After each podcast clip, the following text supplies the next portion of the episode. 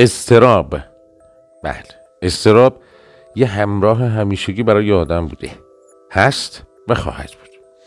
از انسان غارنشینی که صرفاً دغدغه حفظ و بقای خودش رو داشت تا انسان مدرن امروز که خب به هر جهت اضطراب‌های عصر جدید و دنیای جدید رو همراه خودش داره. اما وقتی اضطراب پای خودش رو در طیف نامرئی اوتیسم میگذاره، یه مقداری شرایط پیچیده‌تر و بغرنج‌تر هم میشه. در این اپیزود کمک گرفتیم از جناب آقای مهدی فولادگر، روانشناس و مدیر مرکز اوتیسم اردیبهشت در اصفهان. تلاش کردیم که با طرح پرسش‌هایی از ایشون بخوایم ما رو در شناخت مسئله اضطراب در افراد اوتیستیک یاری کنن یا از راهکارهای مقابله با اون برامون بگن.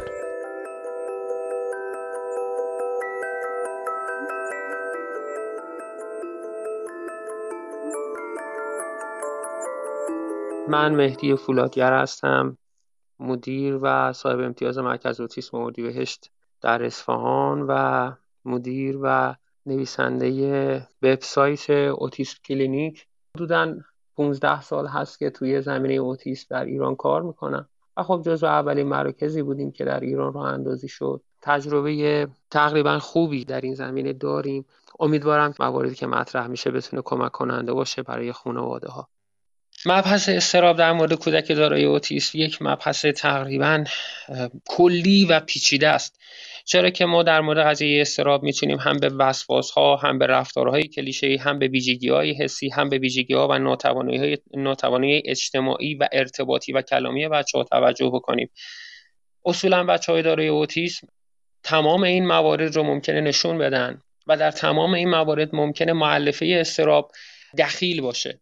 اینکه بخوایم علائم اضطراب رو توی بچه‌هایی که دارای اختلال اوتیسم هستن مطرح بکنیم، باید در ابتدا یک گریز کوچیکی به ملاکای خود اضطراب به صورت کلی در افراد دارای اوتیسم و بدون اوتیسم بزنیم. فردی که درگیر با اضطراب هست و یا کودکی که درگیر با اضطرابه، یه نگرانی شدید و مفرطی درباره تعدادی از رویدادهایی که ممکنه براش قرار اتفاق بیفته یا در حال رخ دادن هست داره و نمیتونه این نگرانی رو کنترل بکنه. حالا یا سعی میکنه از اون عامل نگران کننده دور بشه یا سعی میکنه عامل نگران کننده رو تحملش بکنه و این اتفاق در مورد کودک دارای اوتیسم هم میفته. تونی اتوود اوتیسم رو اضطرابی میدونه که به دنبال و در جستجوی یه هدفیه. این جمله جمله معنیدار و قشنگی هست که ایشون مطرح میکنه. میتونیم از دل این جمله به این استدلال برسیم که فرد دارای اوتیسم دائما در حال تجربه کردن محرک‌های اضطراب‌آوریه که دائم به دنبال پاسخ دادن به اون محرک هاست یا فرار کردن و یا جنگ و گریز در مقابل اون محرک ها. کودک دارای اوتیسم بسیاری از ملاک های اضطراب رو داره. واکنشی که به روالهای جدید یا حسهای جدیدی که در بدنش به وجود میاد. برای مثال نوجوان یا جوانی که به بلوغ میرسه حسهای جدیدی رو در بدن خودش تجربه میکنه که برای اونها هیچ دلیل و هیچ پاسخی نداره. اینها باعث اضطراب در اونها میشن. یا وقتی توی کاردرمانی یک کودک رو بالای نردبان میبریم، همین ارتفاعی که قرار میگیره درش به سرعت باعث اضطراب درون کودک میشه. پس این یه روال جدیدیه و اگر اون رو تجربه بکنه ممکنه کاهش کاهش پیدا بکنه اون اضطراب. موقعیت‌های غیر قابل پیش‌بینی که فوق‌العاده در کودک دارای اوتیسم میتونه مؤثر باشه. این پیش‌بینی ناپذیر بودن برای کودک دارای اوتیسم به شدت باعث اضطراب میشه. اگه کودک اوتیسم بتونه پیش‌بینی بکنه، قطعاً سطح کمتری از اضطراب رو تجربه میکنه. تمام این مواردی که من میخوام خدمتتون عرض بکنم، قطعاً توی بخش دلایل بررسی میکنیم دوباره و قطعاً توی بخش راهکارها هم بررسی میکنیم. ولی باز هم در اینجا من یه سری علائم خدمتتون عرض میکنم. در ادامه بخش علائم باید به این قضیه توجه بکنیم که زمانی که کودک دارای اوتیسم نمیدونه طرف مقابل خودش چه احساس یا فکری داره وقتی که کودک دارای اوتیسم رو به کاردرمانی میبریم، کودک دارای اوتیسم ممکنه ندونه فردی که قراره باش روبرو بشم برای من عامل تهدیده یا میتونم واکنش مثبتی یا حس مثبتی نسبت بهش داشته باشم. پس لاجرم واکنش جنگ و گریز رو ایجاد میکنه و دنبال میکنه در این زمینه، چون نمیدونه فرد مقابلش قراره چه کاری انجام بشه. هیچ تجربه و هیچ تفکر و هیچ حسی در مورد اون فرد جدید یا کاردرمانگر جدید یا درمانگر جدید خودش نداره. افکار یا احساس احساسایی که باعث نگرانی در فرد میشه، مثل مثلا روبرو شدن با افراد غریبه که سعی میکنه از اون افراد دوری بکنه. بیش حسی ها و تجربه اورلود حسی در کودک دارای اوتیسم هم میتونه علائم اضطراب رو ایجاد بکنه. اینکه کودک در گوشش بگیره، اینکه سعی بکنه از اون محیطی که تجربه حسی ناخوشایندی داره براش ایجاد میکنه از اون محیط دور بشه، یا شروع کنه به جیغ زدن یا گریه کردن، اینها تمامش میتونه به خاطر تجربیات حسی بدی باشه که از اون محیطی که درش قرار داره داره دریافت میکنه. این موارد میتونه جزء علایمی باشه که یک کودک دارای اوتیسم که تجربه اضطراب رو داره پیدا میکنه توی اون محیط یا رخداد یا اتفاق یا رویداد اجتماعی که درش قرار داره داره تجربه میکنه. اضطراب حدوداً توی یه مقاله توی سال دو هزار و نوزده عنوان شده که حدود بیست درصد کودکانی که کودکان اوتیستیک اضطراب رو تجربه میکنن. توی یه مقاله دیگه توی سال دو هزار و سیزده عنوان شده بود که حدود چهل درصد بچه‌های اوتیست، و توی یک مقاله توی دو سال دو هزار و هفت عنوان شده بود که حدود هشتاد درصد بچه‌های دارای اوتیست اضطراب رو تجربه میکنن و بهترین حالتش همون سقف چهل درصده که بچه‌های اوتیست اضطراب رو تجربه میکنن و واقع بینانه تر هست، با توجه به اینکه بیشتر علائمی که کودک دارای اوتیسم نشون میده و مشخصه اختلال اوتیسم هست میتونه از مشخصه‌های اختلال اضطراب هم باشه. خب ما باید در ابتدا بیایم دلایل رو که چه دلایلی باعث رفتار اضطرابی در درون کودک اوتیسم میشه رو بیایم بررسی بکنیم. یه بخشی از این دلایل رو من توی قسمت علائم رو مطرح کردم، ولی حالا ممکنه لازم باشه باز هم تکرار بشه.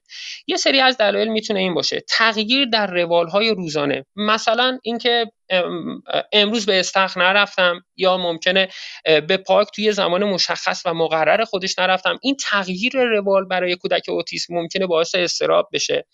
تغییر تو محیط خونه یا محیطی که برای کودک قبلا تعریف شده، یا تغییر در افرادی که در اون محیط قرار دارن، مثلا خانه جدید، پارک جدید، مبلمان جدید، یا افرادی که توی اون محیط بودن. مثلا مثلا میگم اگه کودک شما قبلا به یک کلینیک کاردرمانی میرفته و با یک کاردرمانگر همیشه کار میکرده، تغییر در خود کاردرمانگر هم میتونه باعث اضطراب درون فرد بشه، علاوه بر این که شما ممکنه محیط رو تغییر بدید.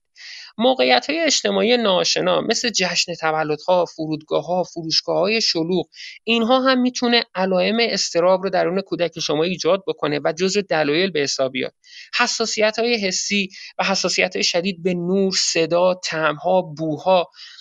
اگر شما درون یک رستوران برید و بوهای زیادی توی اون رستوران هست، صداهای زیادی وجود داره، صدای قاشق چنگال‌ها، حرکت چرخ‌هایی که غذا رو روش هم می‌کنن، گریه کردن یک بچه جای دیگه‌ای، افتادن ظروف غذا، تمام اینها باعث تحریک حسی کودک دارای اوتیسم میشه و ممکنه در یک زمان به صورت غیر منتظره باعث انفجار درون کودک دارای اوتیسم بشه و یک دفعه جیغ بکشه یا گریه کنه یا در گوشش بگیره، سعی کنه از محیط دور بشه. چرا؟ چون نمیتونه اون اضافه بار حسی رو تحمل بکنه. کودک دارای اوتیسم اون سازوکار تغییر رو ممکنه به نسبت ما نداشته باشه. ما محیط خودمون رو از نظر حسی میایم تنظیم میکنیم. اگر نور یا صدا بخوایم تغییرش بدیم، تغییرش میدیم. اگر تغییرش ندیم، ما هم ممکنه همون ویژگی حسی کودک دارای اوتیسم رو داشته باشیم و از اون محیطی که نمیتونیم تغییر حسی درش ایجاد بکنیم دور بشیم یا سعی بکنیم به نحوی اون محرک حسی رو کمتر بکنیم. اگر بخوایم تحملش بکنیم، قطعاً درگیر با اضطراب میشیم. ترس از موقعیت‌ها یا اشیاء خاص، مثل مثلا بادکنک، مثل جاروبرقی، مثل یه تیکه پنبه. تمام اینها ممکنه برای یک کودک دارای اوتیسم ترس‌ها یا فوبی‌های خاصی ایجاد بکنه که اون رو در ادامه بهش میرسیم توی تعریف تعریف‌های دیگه‌ای که در دی اس ام در مورد اختلال‌های اضطراب و زیرشاخه‌های اضطراب برای کودک دارای اوتیسم وجود داره. داشتن آلکسیتایمیا یعنی مشکل در شناسایی و توصیف احساسات خود، به این صورت که اگه کودک دارای اوتیسم نتونه احساسای خودشو بشناسه، پس قطعاً اونها رو هم نمیتونه مدیریت بکنه و قطعاً اگر چالشی در مورد اون احساس یا هیجان یا عواطف خودش هم داشته باشه، اونها رو هم نمیتونه مدیریت بکنه. یه بخش دیگه ای از دلایلی که وجود داره دلایل فیزیولوژیک برای کودک دارای اوتیسمه. توی این مطالعه‌ای که تو سال بیست بیست انجام گرفت، ناحیه‌ای از مغز که در ناحیه‌ای از مغز که در نشون دادن ترس نقش داره به اسم آمیگدال مشخص شد که با اضطراب در کودک دارای اوتیسم یا کلاً افراد دارای اوتیسم ارتباط داره. در کودک غیر اوتیسم آمیگدال در یک روند مستمر و پیوسته تا بزرگسالی رشد میکنه، اما در کودک دارای اوتیسم این رشد خیلی سریعتر اتفاق میفته و تا یک مقطع زمانی، یعنی تا دوازده سالگی، عمده رشد خودش رو انجام میده و به سرعت رشد میکنه و تا دوازده سالگی این رشد دیگه کم کم یا کند میشه یا متوقف میشه و یا حتی برخی از موارد عنوان میکنه که این رشد ممکنه پسرفت بکنه و حتی کوچکتر هم بشه اون قسمت، به قسمتی که به اسم آمیگدال هست. این تغییر و این نابهنجاری در عملکرد رشد نشون دهنده یک بدکارکردیه که همین قسمت مغز ایجاد میکنه.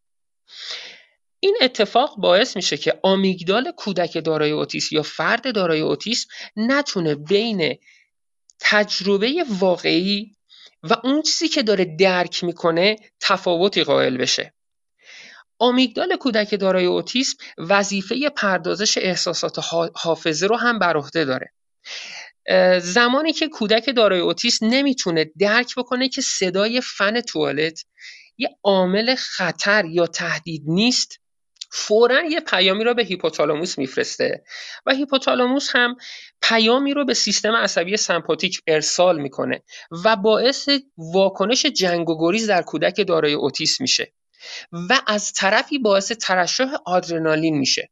ببین، این اتفاقیه که توی سیستم عصبی و مغزی کودک دارای اوتیسم در اثر تجربه هراس یا ترس به وجود میاد و به دلیل اینکه قسمت آمیگدال رشد متناسب و صحیح و درست خودش رو نداشته و از طرف دیگه بخش پیش پیشانی کودک دارای اوتیسم هم درگیر با نقص‌ها و بدکارکردی‌های خاص خودشه، کودک دارای اوتیسم نمیتونه واکنش مناسبی نسبت به محرک‌های محیطی خودش داشته باشه. بخش پیش‌بینی ما هست که میتونه حل مسئله بکنه، میتونه کمکمون بکنه پاسخ مناسب به محرک‌ها بدیم و قسمت شناختی عملکرد بالای ما انسان هاست. هم قسمت آمیگدال و هم قسمت پیش‌بینی در کودک دارای اوتیسم دچار مشکل و نقص عمل کرده. پس قطعاً ما باید شاهد واکنش‌های غیر معمول و اضطرابی کودک دارای اوتیسم به محرک‌هایی باشیم که در مقابل کودک‌های دیگه یا افراد دیگه عامل محرک و اضطراب نیست. اینها مواردی بود که میتونست دلایل اضطراب درون کودک اوتیسم رو برای ما معرفی بکنه. قطعاً دلایل بیشتری وجود داره، ولی بخش برجسته‌ای که وجود داشت رو من خدمت شما عرض کردم.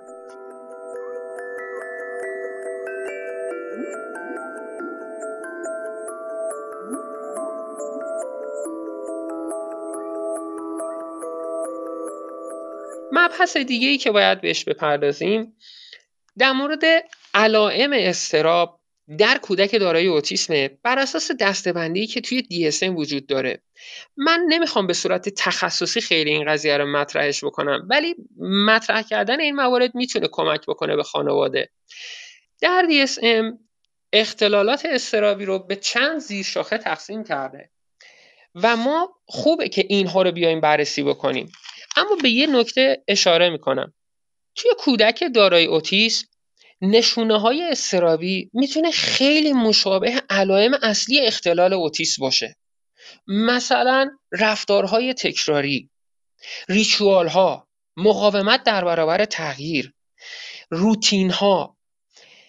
چون کودک دارای اوتیسم نمیتونه احساسات هیجانی خودش یا اضطراب خودش رو نشون بده و در بیان این احساسات و هیجان مشکل داره، علائم اضطرابی خودش رو با شدیدتر کردن یا بیشتر کردن علائم خود اختلال اوتیسم به ما میتونه نشون بده. این که بگیم که کودک دارای اوتیسم به صورت اختیاری یا غیر اختیاری چنین چیزی رو مطرح میکنه و ایجاد میکنه، در اون مورد الان نمیشه مطلبی رو مطرح کرد. اما این که کودک دارای اوتیسم علائم استرا... علائم اوتیسم خودش رو شدیدتر نشون میده تا اضطراب خودش رو نشون بده، بله این یه مبحث مسجل و ثابت شده است. کودک دارای اوتیسم میتونه این موارد رو نشون بده. بر یک نواختی بیشتر تاکید بکنه، پافشاری بیشتری بر یکسانی داشته باشه، مشکل توی خواب، توی به خواب رفتن و در خواب موندن رو بیشتر نشون میده. طغیان‌های عاطفی هیجانی بیشتری رو نشون میده. اجتناب بیشتری از جمع میکنه. اگر که خانواده میبینه که خب فرزندش رو میتونسته خونه عمه یا دایی ببره ولی نمیتونه خونه دوستی که تا حالا بچهش اون محیط رو تجربه نکره یا اون دوستو ندیده نمیتونه ببره، میتونه یکی از نشونه‌هاش رو برای خودش تعریف کنه که فرزند من به خاطر رفتن توی این محیط ناآشنا یا روبرو شدن با افراد ناآشنا داره تجربه داره اضطراب رو تجربه میکنه. تکیه و تاکید بیشتر بر ردیف کردنها، چرخاندنها، حرکتهای تکراری یا حتی آسیب زدن به خودش. ممکنه والدین در اثر اضطراب کودک خودشون رفتاری رو ببینن مثل کوبیدن سر به, م... به دیوار یا کوبیدن به زمین یا گاز گرفتن دست، در صورتی که قبلا چنین رفتاری یا توی خونه ندیدن، ولی ممکنه توی یک مهمانی یا... یا توی جمع یا توی فروشگاه چنین رفتاری رو ببینن. پس می‌بینیم که کودک دارای اوتیسم علائم اختلال خود اوتیسم رو شدیدتر شروع می‌کنه به نشون دادن در زمان اضطراب خودش.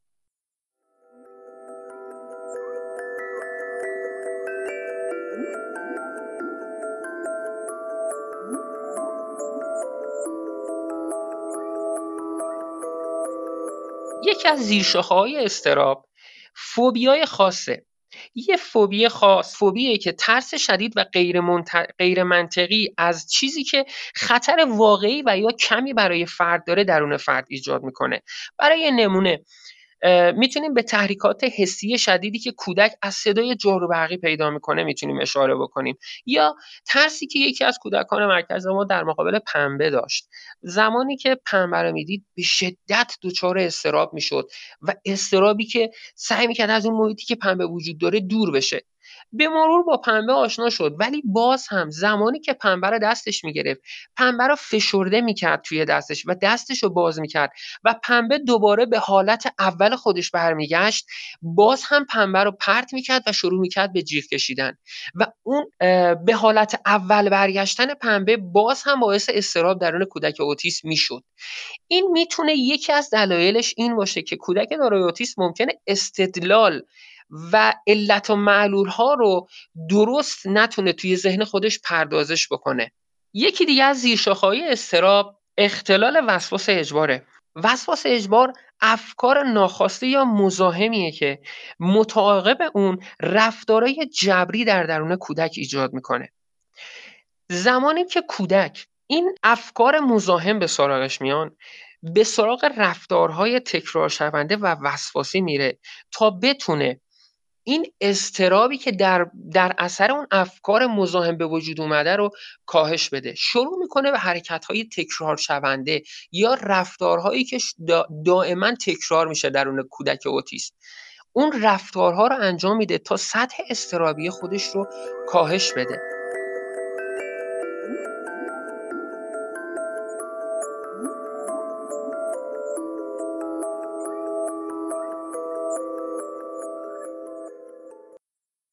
اضطراب اجتماعی با افزایش سن کودک دارای اوتیسم و در کودکان دارای عملکرد بالا، اضطراب اجتماعی ما میتونیم شاهدش باشیم. به خصوص این که فرد از ناتوانی اجتماعی خودش آگاهی بیشتری پیدا میکنه. اضطراب اجتماعی به عنوان ترس شدید از ارزیابی منفی خود توی یک سری از موقعیت‌های اجتماعی هم میتونه به وجود بیاد. اضطراب اجتماعی هم یکی از مؤلفه هاییه که هم در بزرگسال غیر اوتیسم و هم در بزرگسال اوتیسم دیده میشه و علائمش یکسانه و دلایل یکسانی میتونه داشته باشه. یعنی یک فرد بزرگسال غیر اوتیسم هم میتونه این اضطراب اجتماعی رو داشته باشه به خاطر پنداره‌ای که جامعه پیرامونش ممکنه احساس بکنه این پنداره منفی رو از فرد داره. این علائم اضطراب اجتماعی موجب میشه که عملکرد اجتماعی کودک دارای اوتیسم محدود بشه و حتی فرد سعی کنه استعدادها و توانایی‌های خودش رو هم سرکوب بکنه. ممکنه یک کودک دارای اوتیسم بتونه نوازنده خیلی خوبی باشه ولی در اثر این اضطراب اجتماعی نمیتونه اون عملکرد بهینه خودش رو توی محیط پیرامون خودش یا توی اجتماع خودش نشون بده و همین باعث منزوی تر شدن و ایجاد اختلال های دیگه‌ای مثل افسردگی هم درون کودک دارای اوتیسم یا فرد بزرگسال دارای اوتیسم هم بشه. یکی دیگه از ریشه‌های اضطراب، اضطراب جداییه. در اثر جدا شدن از منابع عاطفی میتونه این اضطراب به وجود بیاد.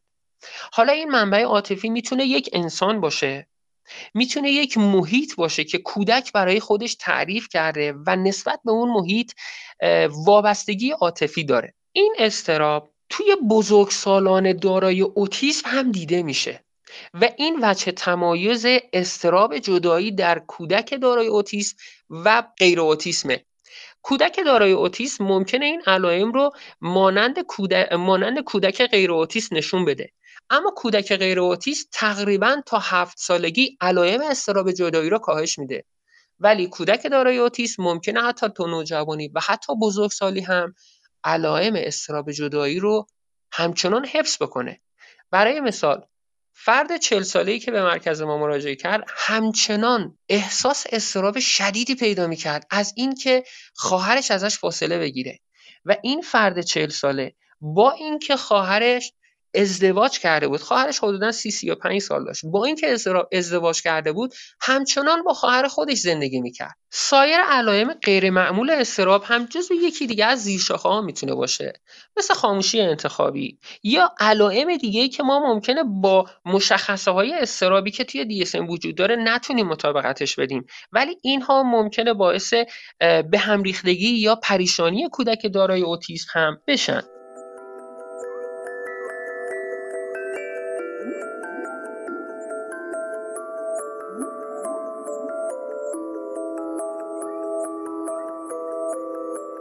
حالا میریم سراغ راهکارها. راهکارها اصلی ترین مبحثیه که ما بخوایم در موردش صحبت بکنیم. راهکارهای متعددی در مورد اضطراب کودک دارای اوتیسم وجود داره.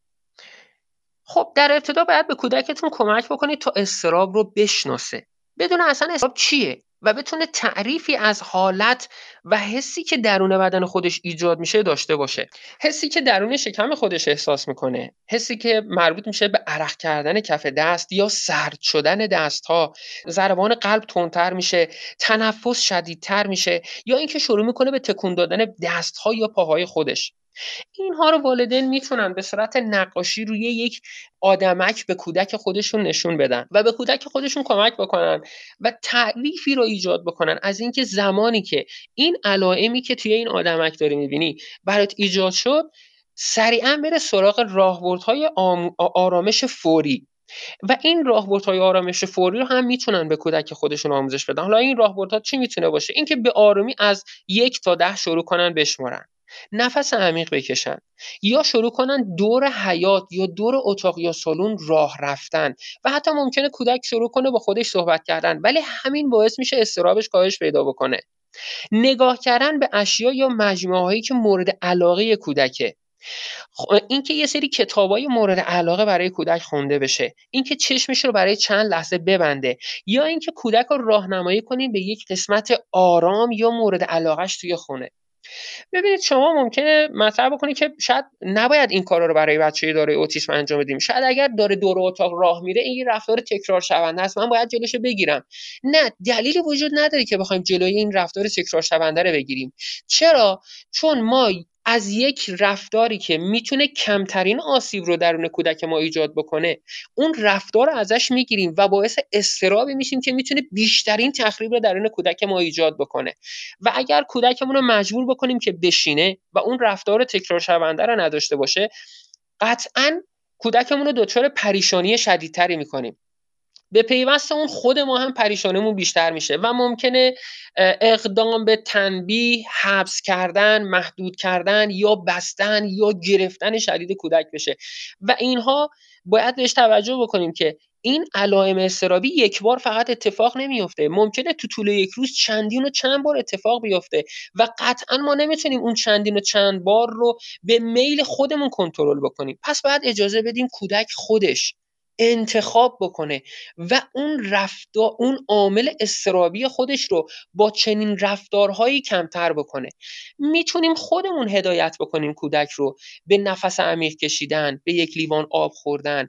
میتونیم بر اساس تصاویری که وجود داره عکس‌هایی رو تهیه بکنیم، دفترچه‌ها و آلبوم‌هایی رو تهیه بکنیم برای کودک خودمون که زمانی که درگیر اضطراب شدی این کارها رو میتونی انجام بدی و حتی داستان برای اونها ایجاد بکنیم و حتی بگیم که مثلا بابا وقتی این اتفاق برش میفته میره یه جایی میشینه که احساس آرامش بهتری پیدا میکنه، یا شروع میکنه گلها رو آب دادن، یا شروع میکنه برای خودش سوت زدن، یا شروع میکنه با خودش حرف زدن تا بتونه اضطراب خودش رو کاهش بده. از ابزارهای بصری باید استفاده بکنیم. یکی از بهترین ابزارهای بصری برای راهکارهای کاهش اضطراب در کودک دارای اوتیسم داستانهای اجتماعیه.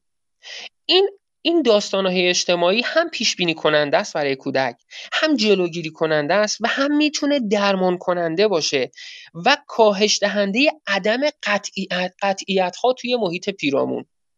این ابزار داستان‌های اجتماعی به شدت کمک کننده است برای کودک دارای اوتیسم که بتونه محیط پیرامون خودش یا رویدادهای اجتماعی خودش رو بتونه پیش بینی بکنه که اگر من توی فلان موقعیت قرار گرفتم چه گنجینه ذهنی رفتاری میتونم داشته باشم برای اینکه بتونم درست رفتار بکنم یا برای اینکه بتونم درست کنترل بکنم محرکایی که باعث آزار من میشه توی اون محیط رو. مثالی براتون بگم، زمانی که میخوایم کودک خودمون رو به کلینیک ببریم یا به مدرسه ببریم میتونیم شروع کنیم یه سری تصویرهایی رو تهیه بکنیم، یه دفترچه یه تصویری تهیه بکنیم. از زمانی که کودکمون داره لباساش رو میپوشه، سوار ماشین میشه، توی ماشین داره حرکت میکنه، میرسه به کلینیک، وارد کلینیک میشه، شروع میکنه خدمات خودش رو دریافت میکنه و عکسی از این که مادر رسیده دم کلینیک دوباره یا نشسته توی سالن انتظار منتظره تا کودک خودش رو تحویل بگیره. این سیکل و این فرایند به کودک اوتیسم به صورت بصری کمک میکنه که بتونه تحلیل بکنه من در موقعیت خطر نیستم و بتونه پیش بینی بکنه که اون اضطراب رو کمتر تجربه بکنه. پیش بینی پذیر بودن به صورت تصویری فوق العاده کمک میکنه به کودک دارای اوتیسم و همونطوری که میدونیم کودکان دارای اوتیسم تصویری میاندیشن. پس بهتره این تصاویر رو تهیه بکنیم برای بیشتر امور کودکان خودمون. حتی برای امور روزمره کودک خودمون میتونه این تصاویر کمک کننده باشه. برای دندانپزشکی رفتن، برای اینکه بخواد بره با آرایشگاه، برای حمام رفتن، تمام اینها میتونه پیش بینی پذیر باشه و خیلی زیرکانه میتونید در آخر این تصاویر یک پیامد خوشایند برای کودک قرار بدید.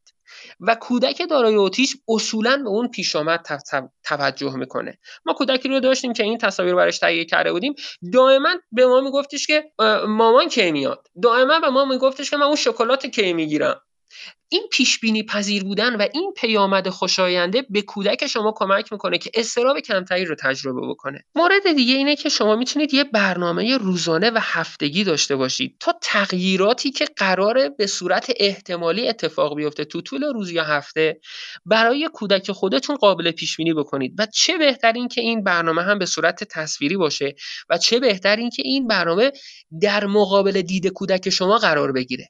شما میتونید یه برنامه هفتگی به در یخچال داشته باشید که کودکتون بتونه هر روز اون رو ببینه، یا این برنامه رو به در اتاق کودک خودتون بزنید یا جایی که توی دید کودک شما باشه و بتونه اون برنامه رو ببینه که من امروز این برنامه ها رو دارم، صبحونه‌مو میخورم، قراره حمام برم، قراره با مامان بریم دندون پزشکی، قراره بعدش بریم پارک، تمام اینها به کودک کمک میکنه که آرامش بیشتری داشته باشه و بتونه رویدادهایی که امروز داره رو قراره تجربه بکنه رو پیش بینی بکنه.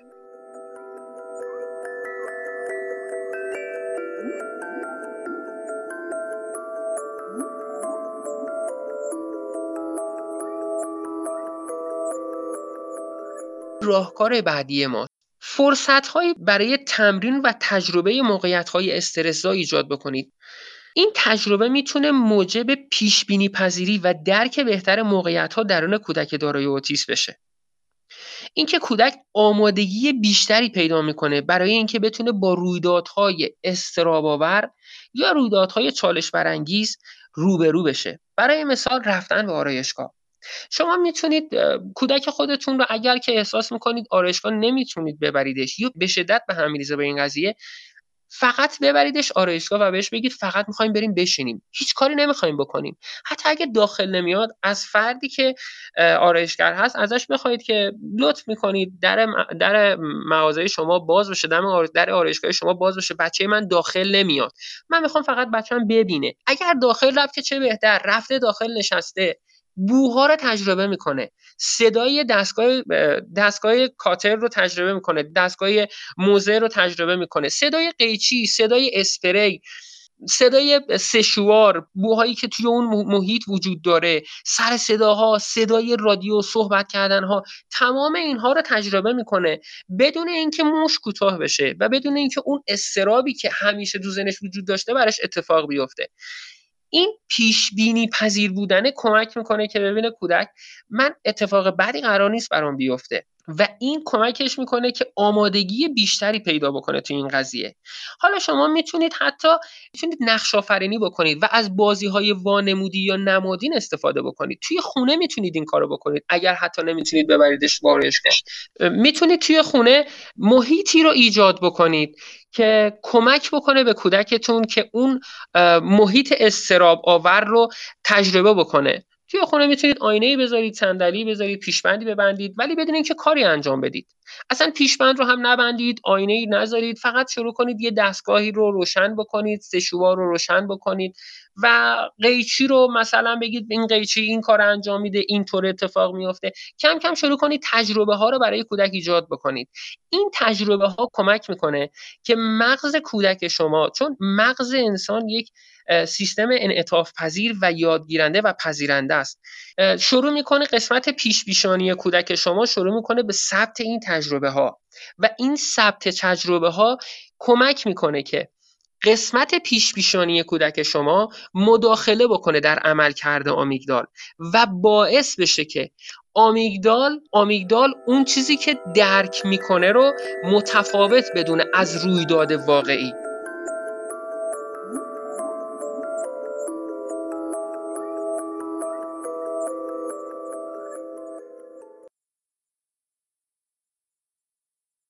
مورد دیگه ای که میتونه به عنوان راهکار به شما کمک بکنه، محیط خونه رو از نظر محرکای حسی به حداقل برسونید یا شروع کنید به مداخله های حسی.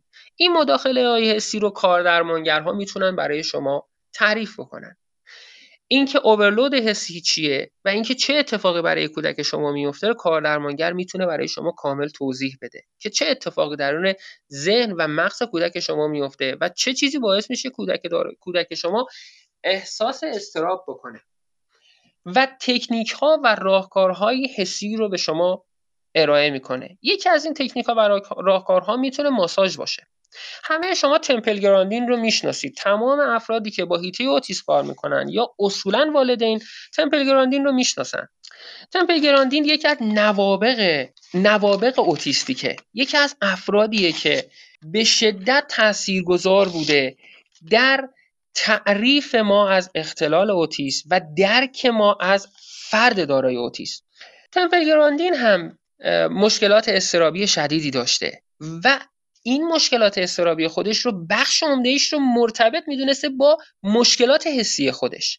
به همین دلیل شروع میکنه دستگاهی رو طراحی میکنه به اسم ماشین فشار تمپل گراندین این ماشین رو به این دلیل طراحی میکنه که خودش توی اون ماشین قرار بگیره، با چوب طراحی میکنه اون ماشین رو و با ابر و اسفنج خودش توی اون ماشین قرار میگیره. اهرم‌هایی رو قرار میده که بتونه با دستهای خودش اون اهرم‌ها رو تنظیم بکنه و فشاری که به بدن خودش میتونه وارد بکنه رو با اون اهرم‌ها تنظیم بکنه. تمپل گراندین این طور مطرح میکنه که این فشارها باعث شد من حتی تعاملات اجتماعی بهتری داشته باشم و این دستگاه به من کمک کرد که من فرد موفق تری باشم. تمپل گراندین رو میدونید، دکترای روانشناسی و شناخت رفتار حیوانات رو داره و به شدت توی آمریکا موفق بوده در زمینه طراحی دستگاه‌هایی که مرتبط بوده با دام و طیور.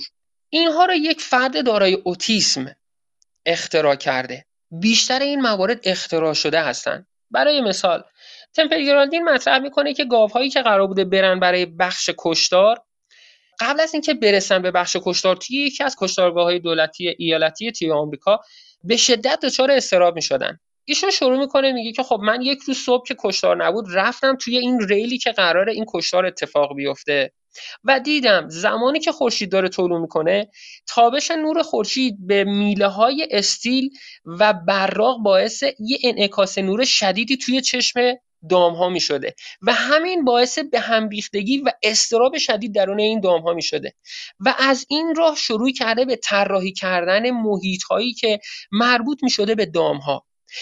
شروع میکنه به این که وقتی میخواستن واکسیناسیون رو انجام بدن چه اتفاق میاد. ببین فردی که درگیری حسی داشته اومده از اون تجربه های حسی خودش که باعث به هم ریختگی و اضطراب خودش میشده استفاده کرده که به دام ها کمک بکنه، حتی به دامی که قرار بوده یک دقیقه بعدش کشته بشه شروع میکنه کمک کردن به اون دام که اضطراب کمتری داشته باشه و مرگ دردآوری نداشته باشه. خب تمپل گراندین توی کتاب خودش به اسم تصویر اندیشیدن عنوان میکنه که ای کاش به حس کودک دارای اوتیسم بیشتر توجه میشد و این اتفاقیه که الان داره میفته در دنیای امروز ما در مورد اختلال اوتیسم. الان در بیشتر جاهایی که در دنیا مراکز اوتیسم وجود دارن و درمانگرا هستن اول شروع میکنن به مداخلات حسی رو انجام دادن. قبل از اینکه کودکی به مرکز من بیاد میایم اول ویژگی‌های حسی رو بررسی میکنیم، شروع میکنیم به تنظیم حسی کردن، شروع میکنیم به مداخله حسی کردن، شروع میکنیم به آموزش دادن به والدین که شروع بکنه ماساژ بده کودک خودش رو.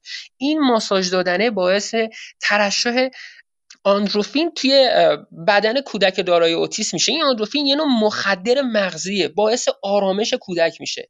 هرچه کودک شما این ماساژ رو دریافت بکنه تو طول روز، ماساژی که کار درمانگر به شما میده، هرچی که این ماساژ رو به صورت پیوسته، یعنی تو زمانهای مشخص، مثل آنتی بیوتیک، توی زمانهای مشخص این ماساژ رو به کودک خودتون بدید، باعث آرامش بیشتری درون کودک خودتون میشید. این آرامش آرامش آموخته شده میشه در مغز کودک شما و باعث میشه اضطراب کمتری رو تجربه بکنه و برعکسش تعاملات و ارتباطات اجتماعی خیلی بیشتری داشته باشه. پس سعی بکنید برای کودک دارای اوتیسم خودتون یه سیکل و یک چرخه‌های مشخصی برای ماساژ عمقی کودک خودتون داشته باشید. این ماساژ عمقی باعث آرامش درون کودک شما میشه.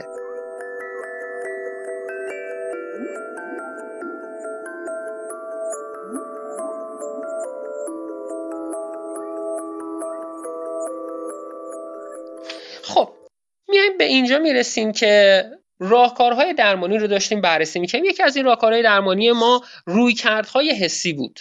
حالا میایم سراغ یک قسمت دیگه، استفاده کردن از متخصصانه. این که بخوایم از متخصصان متفاوتی استفاده بکنیم. متخصصایی که میتونن در زمینه اضطراب ما کمک بکنن این افراد هستن. یک، روانشناس‌ها. روانشناس‌ها میتونن به ما کمک زیادی بکنن برای اینکه بتونیم به اضطراب کودک خودمون غلبه بکنیم. یکی از کارهایی که روانشناس‌ها میتونن انجام بدن مداخله‌های سی بی تی. مداخله سی بی تی میتونه باشه، داستان اجتماعی میتونه باشه، حساسیت زدایی‌های منظم میتونه باشه یا کمک به مواجهه. سی بی تی یکی از مهمترین روش‌های درمانی برای اضطراب درون کودک دارای اوتیسمه.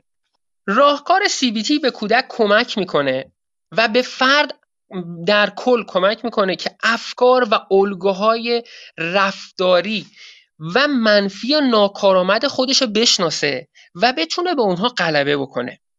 سی بی تی عنوان میکنه که این افکار و احساس و رفتار شما به همدیگه مرتبطه. ولی این امر در کودک دارای اوتیسم بسیار متفاوت اتفاق میفته. ما از سی بی تی بیشتر در کودک دارای اوتیسم عملکرد بالا میتونیم استفاده بکنیم. چرا؟ چون سی بی تی بیشتر مبتنی بر گفتار و کلام و درک کلامه. سی بی تی یه سری تکنیک‌های متفاوتی داره. برخی از تکنیک‌های متفاوت سی بی تی رو میتونیم برای کودک دارای اوتیسم استفاده بکنیم. نخست این که در ابتدا آموزش بدیم به کودک خودمون که درک بکنه از نظر روانی که اضطراب میتونه دو جنبه داشته باشه، یکی مفید یکی غیر مفید. اینها رو باید برای کودک دارای اوتیسم توضیح بدیم. حالا اینا میتونه به صورت کتاب باشه، به صورت تصویر باشه، میتونه به صورت فیلم‌های کوتاه باشه، میتونه به صورت داستان‌های کوتاه باشه. اینها رو میتونیم شروع کنیم به تعریف کردن. میتونیم به کودک کمک بکنیم که درک بکنه چجوری پیشبینی‌های اشتباه کودک یا فرد دارای اوتیسم باعث اضطراب درون اون فرد میشه. و این توی بزرگسال‌ها خیلی کمک کننده است، چون بزرگسال بزرگسال اوتیسم به شدت درگیر اضطرابه و درمان سی بی تی میتونه در فرد بزرگسال اوتیسم سطح یک یا خفیف بسیار کمک کننده باشه. اینکه یاد بگیره افکار دیگرون رو بهتر درک بکنه و با احساسهای اونها آشنا بشه. یادگیری مهارت‌های حل مسئله، اینکه بتونه با خودش گفتگو بکنه. یک کودک دارای اوتیسمی داشتیم حدوداً هفده هجده سالش بود. توی مدرسه مشکل پیدا کرده بود برای اینکه دوست پیدا بکنه و به شدت به خاطر این قضیه مضطرب شده بود. میگفت من هیچ وقت نمیتونم نمیتونم یه دوستی پایدار داشته باشم. ما شروع کردیم این تفکر رو تغییر بدیم و کمکش کردیم که در درجه اول یه سری ملاک‌هایی رو برای دوست خوب برای خودش مشخص بکنه. چرا؟ چون ممکنه اصولاً به این صورت میتونه باشه که دوستی‌ها به این شکل اتفاق بیفته. فردی که خیلی آروم‌تره ممکنه جذب فردی بشه که خیلی شلوغ‌تره. فردی که مظلوم‌تره ممکنه جذب فردی بشه که خیلی قلدرتره. ممکنه فردی که ضعیف‌تره جذب فردی بشه که منابع قدرت رو در اختیار داره. خب فرد دارای اوتیسم ممکنه نتونه ارتباط مناسبی با دوستای خودش برقرار بکنه و این تصویر پی... تصور و تصویر از خودش پیدا بکنه که من هیچ وقت نمیتونم یه دوستی پایدار و طولانی داشته باشم. باید این تفکر رو تغییر بدیم بر اساس سی بی تی و بر اساس گفتگوی دیالکتیکی که داریم با فرد دارای اوتیسم. این که بهش کمک بکنیم بفهمه و این تصور رو برای خودش ایجاد بکنه که هیچ کدوم از دوستای من هیچ کدوم از دوستی‌های من طولانی نبوده، چون من با کسی ارتباط برقرار کردم که مناسب برای من نبوده یا کسی بوده که ملاک‌های دوستی با من رو نداشته. و ما شروع می‌کنیم این ملاک‌ها رو برای فرد تعریف کردن و این اتفاق برای اون فرد هفده ساله دارای اوتیسم اتفاق افتاد و بعد تونست یک نفر دوست پایدار برای خودش پیدا بکنه، دوستی که بتونه حتی خونه‌شون بره، با هم بتونن برن بیرون و رفت آمد بکنن. مطلب بعدی که توی سی بی تی میتونه کمک کننده باشه انجام فعالیت‌های مثبت بعد از تجربه‌های چالش برانگیزه.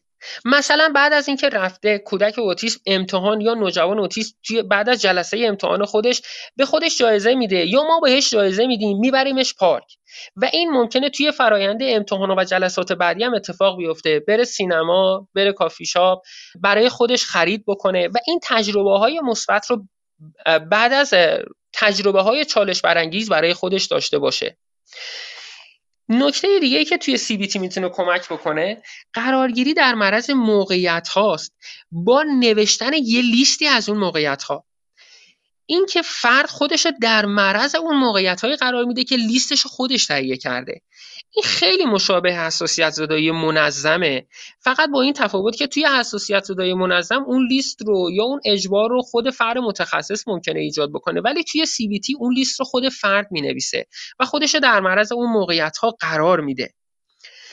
نکته دیگه که توی سی بی تی وجود داره اینه که فرد خودش رو توی موقعیت‌های ساختگی میتونه قرار بده. این توی افرادی که عملکرد بالا دارن بیشتر کمک میکنه. سی بی تی رو الزاماً باید با کمک یک روانشناس ازش استفاده بکنید و فردی که در این زمینه تخصص داشته باشه و بتونه شما والدین رو هدایت بکنه.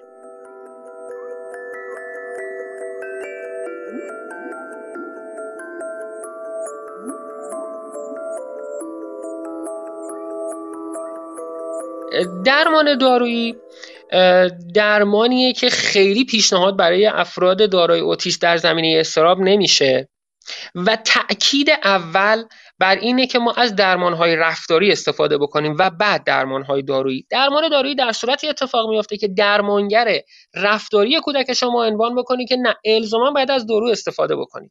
حالا یه سری داروهایی هست، داروهای مهار کننده های بازجذب سروتونین که تو خط اول درمان اضطراب کودک دارای اوتیسم هستن و برای او سی دی هم میشه ازشون استفاده کرد. اثر بخشی این داروها توسط انجمن آمریکایی اضطراب و افسردگی متوسط اثر بخشیشون ارزیابی شده، اما عوارض اونها رو بالا ارزیابی کردن. یکی از اونها میتونه فلوکسیتین باشه که موجب کاهش رفتار تکراری کودک میشه، ولی سیتالوپرام که بررسی شده مشخص شده که سیتالوپرام با دارونما یا پلاسیبو خیلی تفاوتی درش دیده نشده. برعکس حتی این سیتالوپرام باعث عوارض شدیدی چون بیخوابی و تنشگری بیش‌فعالی هم شده. یکی دیگه از داروهایی که داره بررسی میشه و شواهدی رو نشون داده که میتونه روی اضطراب کودک دارای اوتیسم مؤثر باشه، ریسپریدون هست که باعث کاهش اضطراب در کودک دارای اوتیسم میشه. اما امروزه یکی از داروهای بدون عوارض جانبی و پر اثر اکسیتوسینه.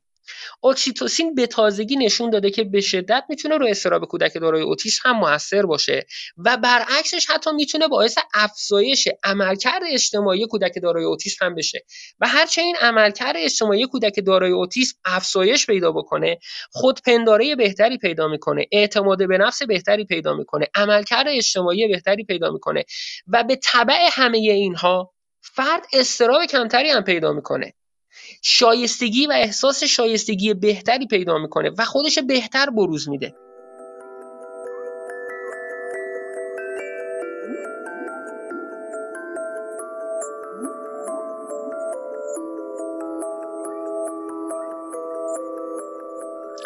از دیگر راهکارهایی که میتونیم برای کودک دارای اوتیسم استفاده بکنیم، راهکارهای خردتر دیگه‌ای وجود داره، مثل اینکه مثلا ما شروع کنیم عادت‌ها رو شروع کنیم به تغییر دادن و به کودک کمک بکنیم که به عادت‌ها و تغییر عادت‌ها واکنش‌های کمتری نشون بده. از سه تا گام میتونیم استفاده بکنیم. یک، میتونیم از تغییرات مثبت استفاده بکنیم. این تغییر مثبت به چه صورتی میتونه اتفاق بیفته؟ با مثال براتون توضیح میدم. تغییر مثبت در عادت‌ها زمانی اتفاق میفته که برای کودک در هر صورت دو سر برده. برای مثال، مثلا اگر کودک شما قرار بوده که بعد از نهار خوردنش تلویزیون نگاه بکنه، یک ربع تلویزیون نگاه بکنه، این یک ربع نگاه کردن تلویزیون بعد از نهار میارید قبل از نهار. این یه تغییر مثبته که در هر صورت دو سر برده، یعنی برای کودک فرقی نمیکنه، حالا چه قبلش باشه چه بعدش باشه نگاه میکنه، ولی شما روال رو تغییر دادید، روتین رو تغییر دادید. یکی دیگه میتونه تغییر خونسا باشه. برای نمونه، زمانی که میخواید برید خونه مادر بزرگ، همیشه با ماشین یه مسیری رو مشخصی رو طی میکردید و دم در خونه مادر بزرگ ماشین رو متوقف میکردید، بچه رو پیاده میکردید. حالا این کارو نمیکنید. ده متر، بیست متر، پنجاه متر دورتر از خونه مادر بزرگ ماشین رو متوقف میکنید و یه مسیری رو پیاده برمیگردید. این یه تغییر خنثیه، چون در هر صورت کودک شما در عرض یک یا دو دقیقه به خونه مادر بزرگ میرسه، ولی دیگه همون روتین همیشگی اتفاق نمیافته. به این باید توجه بکنید که اگر بچه شما دچار به هم ریختگی شدید یا پریشانی شدید میشه یا دچار قشقرق شدید میشه، نباید مجبورش بکنید که چنین شرایطی رو تجربه بکنه. میتونید همون کار رو به روال قبل انجام بدید و به دنبال راهکار و تجربه بهتری در این زمینه باشید. گام سوم شما میتونه تغییر منفی باشه. برای نمونه، به جای اینکه اگر کودک شما البته پذیرنده هست، ببینید اینا گام ها به صورت متوالی و دنبال هم انجام میشه. اگر کودک شما دو گام قبل رو تونسته بپذیره، میایید سراغ گام سوم و تغییر منفی رو ایجاد میکنید. دیگه اگه قرار بود صبح بره پارک، بعد از ظهر میره پارک. این یه تغییر عمده است، یه تغییر بزرگه، ولی باید کمک بکنید کودکتون رو که یک جایگزین دیگه داشته باشه. برای مثال اگه صبح نمیره پارک و قرار بعد از ظهر بره پارک، توی زمان صبح شما شروع میکنید سرشو گرم میکنید، شروع میکنید به بازی کردن باهاش. این روال شما تغییر دادید، ولی یه تغییر منفیه برای کودک شما.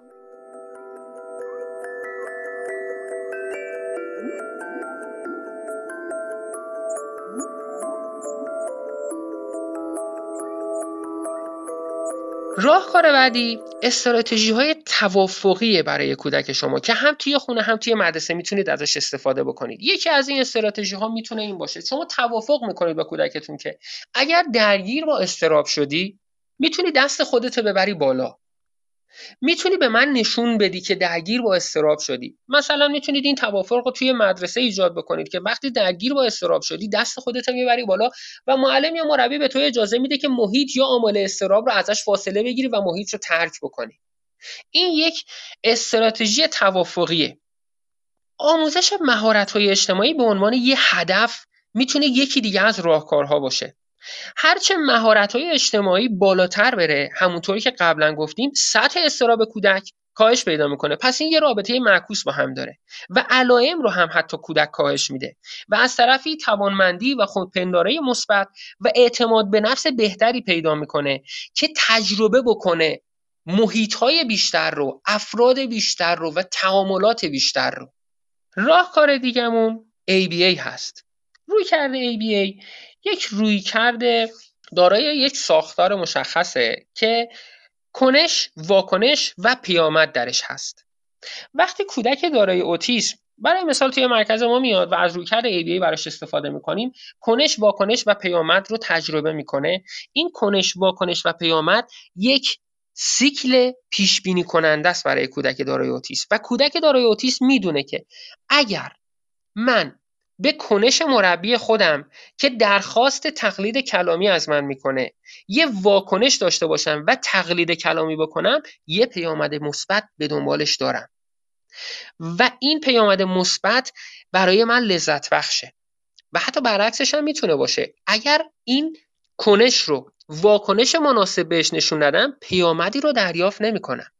پس این پیش بینی پذیر بودن در ای بی ای هم میتونه به کودک دارای اوتیسم کمک بکنه.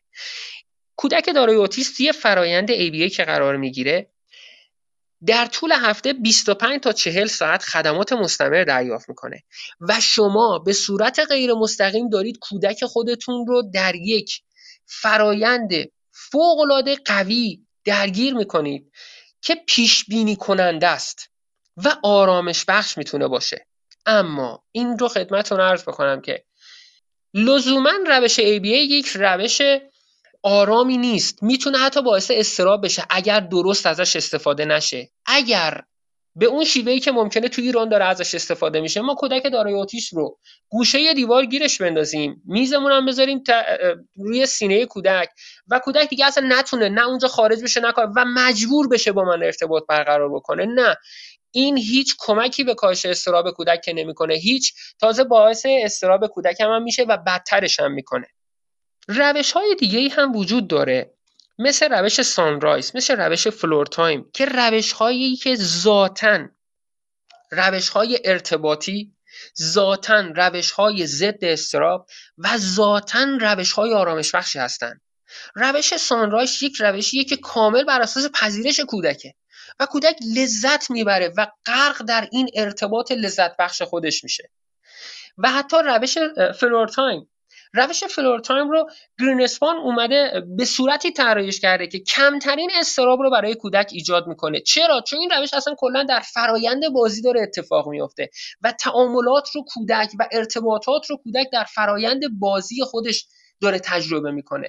پس میبینیم که این رفتارها به صورت ذاتی رفتارهای آرامش بخش و ضد اضطرابی هست و اصلا کودک رو تحریک میکنه به ارتباط برقرار کردن و ادامه دادن ارتباط و خود شروع کننده ارتباط بشه.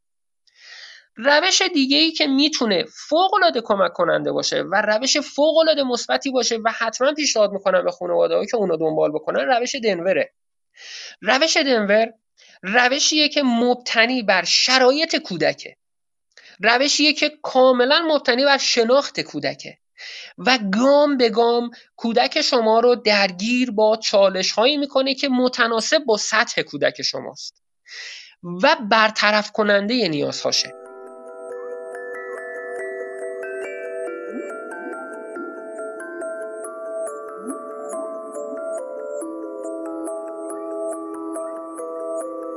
روش درمانی دیگه‌ای که میتونه وجود داشته باشه استفاده از یک متخصص کاردرمانگره. متخصص کاردرمانگر رو هم همونطور که خدمتتون عرض کردم میتونه به شما کمک بکنه که در درجه اول حسای کودک خودتون رو بشناسید که علاوه بر حس بینایی، شنوایی، لامسه و بویایی، حس پروپریوسپتیو و حس وستیبولار و حس کنستیک هست. تمام اینها میتونه باعث اضطراب و دلیل اضطراب کودک شما باشه و یه کاردرمانگر خوب و ماهر در زمینه اوتیسم که شناخت خوبی نسبت به کودک اوتیسم داشته باشه.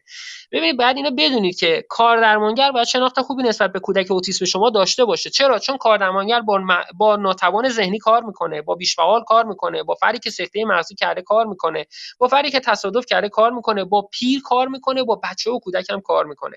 حتما باید اون فرد شناخت کافی نسبت به اوتیسم داشته باشه تا بتونه راهکارها و رویکردهای جامعی رو در مورد اختلال اوتیسم به شما منتقل بکنه. یه نکته مهم در مورد کاردرمانی کودک شما اینه که شما نمیتونید انتظار داشته باشید که کاردرمانگر با یک هفته کار کردن با کودک شما توی کلینیک بتونه به شما نتیجه درخشان و چشمگیر رو منتقل بکنه. الزاما باید خودتون کمک ب... کمک بکنید و توی خونه اون کار رو انجام بدید. پس باید راهکارهای حسی که کاردرمانگر به شما منتقل میکنه الزاما یاد بگیرید و توی خونه کار بکنید. یکی از این راهکارها ماساژ هاست. یکی دیگه از این راهکارها کار کردن با توپ‌های درمانه یا کار کردن با تاب هاست. کار کردن با توپ ها و تاب ها میتونه کمک کننده باشه در زمینه اضطراب.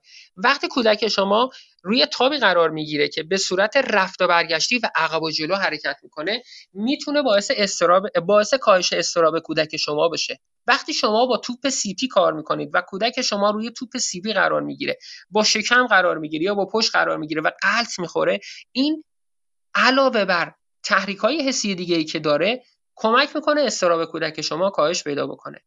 توی مراکز و کلینیک ها زمانی که یک کودک دارای اوتیسم میاد و این کودک دچار برانگیختگی خیلی بالایی هست، یکی از کارهایی که میتونه کمک کننده باشه که کودک رو آماده بکنه که تو طول روز پذیرای درمان‌ها و آموزش‌های دیگه باشه اینه که ما بیایم این مداخله‌های وستیبولار یا پروپریوسپتیو رو برای کودک خودمون مهیا بکنیم.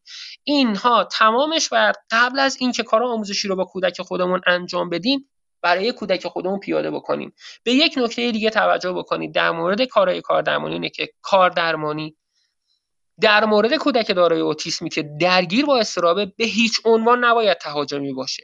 به هیچ عنوان نباید تهاجمی با کودک دارای اوتیسم که درگیر با اضطراب تهاجمی کار بکنیم. برخی از کاردرمانگرا به این صورت کار میکنن که تهاجمی کار میکنن و این تهاجمی کار کردن به شدت اثر مخربی بر کودک دارای اوتیسم میذاره و باعث میشه که این کودک علاوه بر این که از این کاردرمانگر دیگه پذیران نیست درمان رو، از محیط‌های دیگه و افراد دیگه هم زده بشه و دوری بکنه.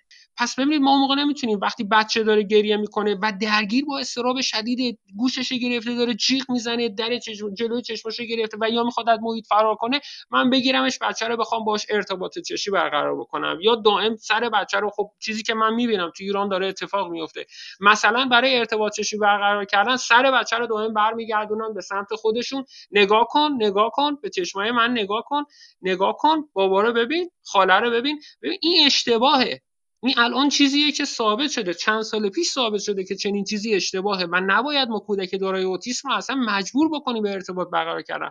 چرا؟ چون اون رو در یک واکن در یک شرایط اضطرابی وحشتناکی قرار میدیم. تمپل گراندین چنین چیزی رو مطرح میکنه و میگه که من تا زمانی که خودم به آرامش نرسم و لذت نبرم از آرامش درونی خودم، نمیتونم اجازه بدم کسی دیگه بیاد به من آرامش بده و آرامش رو برای من ایجاد بکنه. و این در مورد والدین مصداق داره، در مورد خود کودکان هم مصداق داره. و این آرامش رو من میتونم بخواد به واسطه حل معضلات یا مشکلات حسی خودم، حل مشکلات ارتباطی و تعاملی خودم، همه اینها رو میتونم ایجاد بکنم و کم کم یاد بگیرم و متوجه شم اصلا لذت بردن از حس آرامش چی هست و بعد بر اساس اون بتونم ارتباط برقرار کنم. خب من سعی کردم بخشی از مباحث بنیادین اضطراب در کودکان اوتیستیک رو پوشش بدم. مبحث اضطراب در این کودکان به همینجا ختم میشه و امیدوارم در فرصت‌های آینده بتونیم در این مورد بیشتر صحبت کنیم. با آرزوی دنیایی پر از شادی و امید برای کودکان و خانواده‌ها که همراه طیف اوتیسم هستند.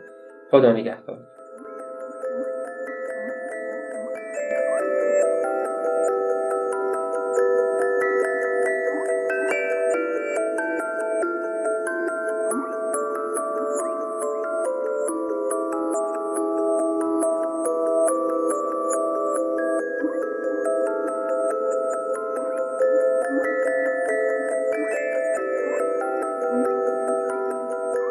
خیلی سپاسگزاریم که به پادکست ما گوش میدید. این پادکست تلاش داره که به همه ما کمک کنه تا درک بهتری از این طیف نامرئی داشته باشیم. ممنونیم از جناب آقای مهدی فولادگر عزیز و همینطور از شمایی که ما رو دنبال میکنید. ممنون میشیم و سپاسگزار البته که ما رو به دوستان خودتون معرفی میکنید و تا اپیزود بعدی خدا نگهدار.